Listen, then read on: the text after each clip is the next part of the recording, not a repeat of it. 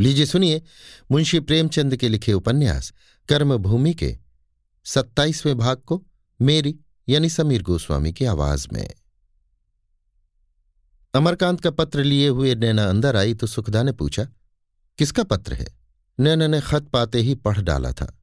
बोली, भैया का। सुखदा ने पूछा अच्छा उनका खत है? कहाँ है? हरिद्वार के पास किसी गाँव में है। आज पाँच महीनों से दोनों में अमरकांत की चर्चा न हुई थी। मानो वो कोई घाव था जिसको छूते दोनों ही के दिल कांपते थे। सुखदा ने फिर कुछ न पूछा। बच्चे के लिए फ्रॉक सी रही थी। फिर सीने लगी। नैना पत्र का जवाब लिखने लगी। इसी वक्त वो जवाब भेज देगी।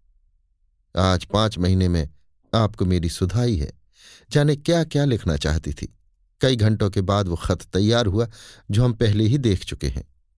खत लेकर वो भाभी को दिखाने गई। सुखदा ने देखने की ज़रूरत न समझी।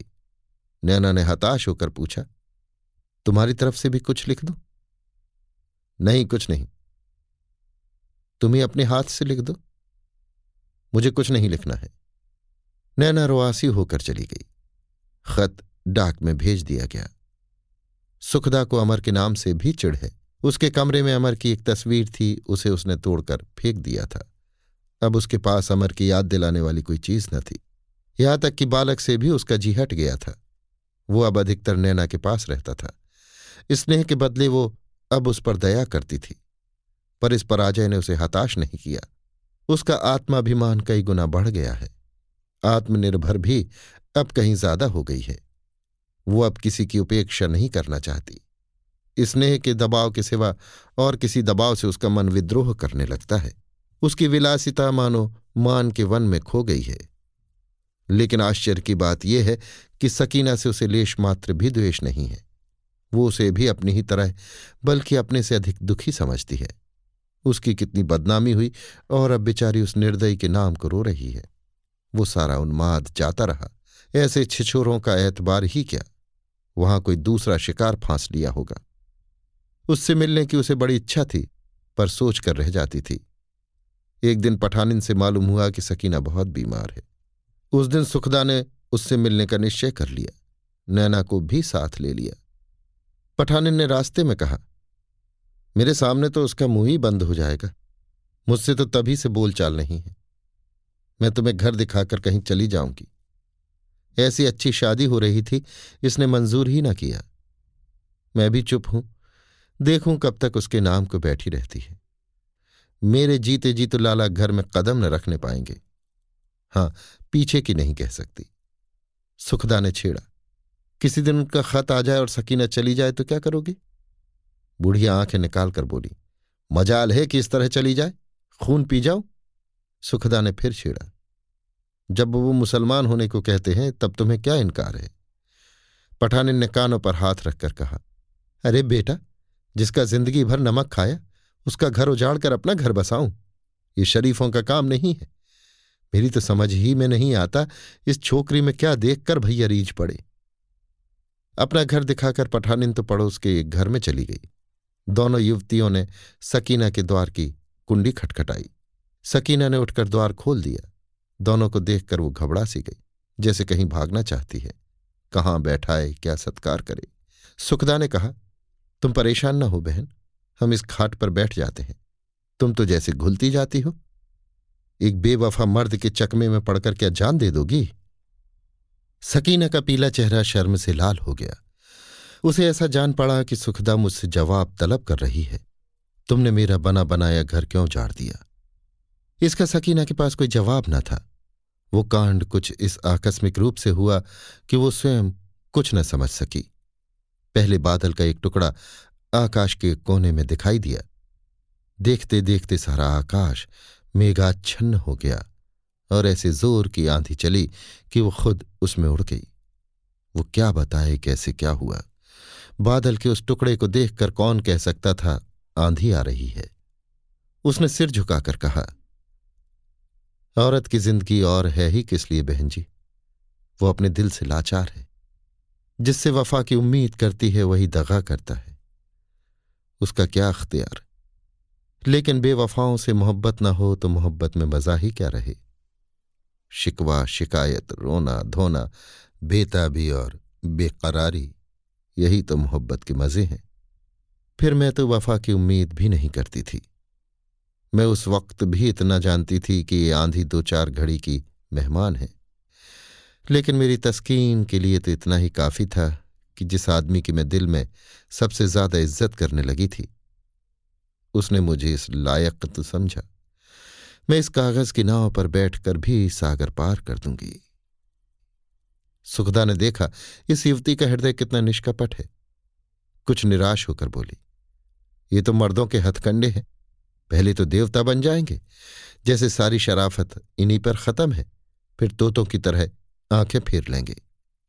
सकीना ने ढिठाई के साथ कहा, बहन, बनने से कोई देवता नहीं हो जाता।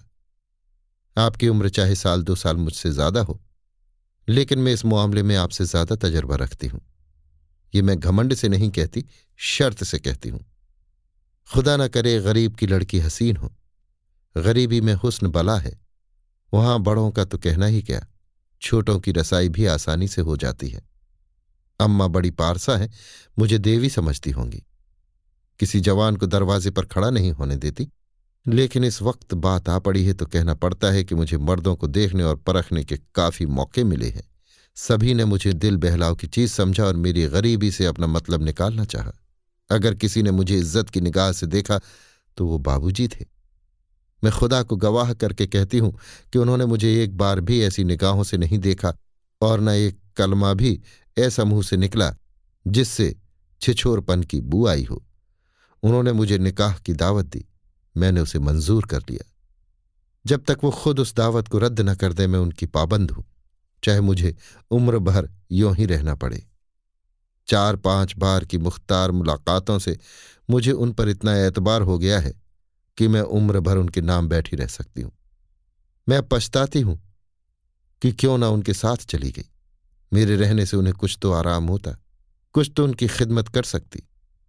इसका तो मुझे यकीन है कि उन पर रंग रूप का जादू नहीं चल सकता। हूर भी आ जाए तो उसकी तरफ़ आँखें उठाकर न देखेंगे। लेकिन खिदमत और मोहब्बत का जादू उन पर बड़ी आसानी से चल सकता है। यही खौफ है। मैं आपसे सच्चे दिल से कहती हूँ, बहन, मेरे लिए इससे बड़ी खुशी की बात नहीं हो सकती कि आप और वो फिर मिल जाए। आपस का मन मुटाव दूर हो जाए। मैं उस हालत में और भी खुश रहूँगी। मैं उनके साथ न गई, इसका यही सबब था। लेकिन बुरा न मानो तो एक बात कहूँ, वो चुप होकर सुखदा के उत्तर का इंतज़ार करने लगी। सुखदा ने आश्वासन दिया, तुम जितनी साफ़ दिली से बातें कर रही हो, उससे अब मुझे तुम्हारी कोई बात भी बुरी ना मालूम होगी। शौक से कहो। सकीना ने धन्यवाद देते हुए कहा अब तो उनका पता मालूम हो गया है। आप एक बार उनके पास चली जाए। वो खिदमत के गुलाम हैं और खिदमत से ही आप उन्हें अपना बना सकती हैं। सुखदा ने पूछा, बस या और कुछ? बस, और मैं आपको क्या समझाऊं? आप मुझसे कहीं ज़्यादा समझदार हैं। उन्होंने मेरे साथ विश्वासघात किया है। मैं ऐसे कमीने आदमी की खुशामद नहीं कर सकती। अगर आज मैं किसी मर्द के साथ भाग जाऊँ तो तुम समझती हो वो मुझे मनाने जाएँगे। वो शायद मेरी गर्दन काटने जाए। मैं औरत हूँ और औरत का दिल इतना कड़ा नहीं होता। लेकिन उनकी खुशामद तो मैं मरते दम तक नहीं कर सकती। ये कहती हुई सुखदा उठ खड़ी हुई। सकीना दिल में पछताई कि क्यों ज़रूरत से ज़्यादा बहनापा जताकर उसने सुखदा को नाराज़ कर दिया। द्वार तक मुआफी मांगती हुई आई। दोनों तांगे पर बैठी तो नैना ने कहा तुम्हें क्रोध बहुत जल्द आ जाता है, भाभी। सुखदा ने तीक्ष्ण स्वर में कहा, तुम तो ऐसा कहोगी ही, अपने भाई की बहन हो ना, संसार में ऐसी कौन औरत है जो ऐसे पति को मनाने जाएगी? हाँ, शायद सकीना चली जाती, इसलिए कि उसे आशातीत वस्तु मिल गई है। एक क्षण के बाद फिर बोली, मैं इससे सहानुभूति करने आई थी, पर यहाँ से परास्त होकर जा रही हूँ। इसके विश्वास ने मुझे परास्त कर दिया। इस छोकरी में वो सभी गुण हैं जो पुरुषों को आकृष्ट करते हैं। ऐसी ही स्त्रियाँ पुरुषों के हृदय पर राज्य करती हैं। मेरे हृदय में कभी इतनी श्रद्धा न हुई। मैंने उनसे हंसकर बोलने, हास परिहास करने और अपने रूप और यौवन के प्रदर्शन में ही अपने कर्तव्य का अंत समझ लिया। न कभी प्रेम किया, न प्रेम पाया।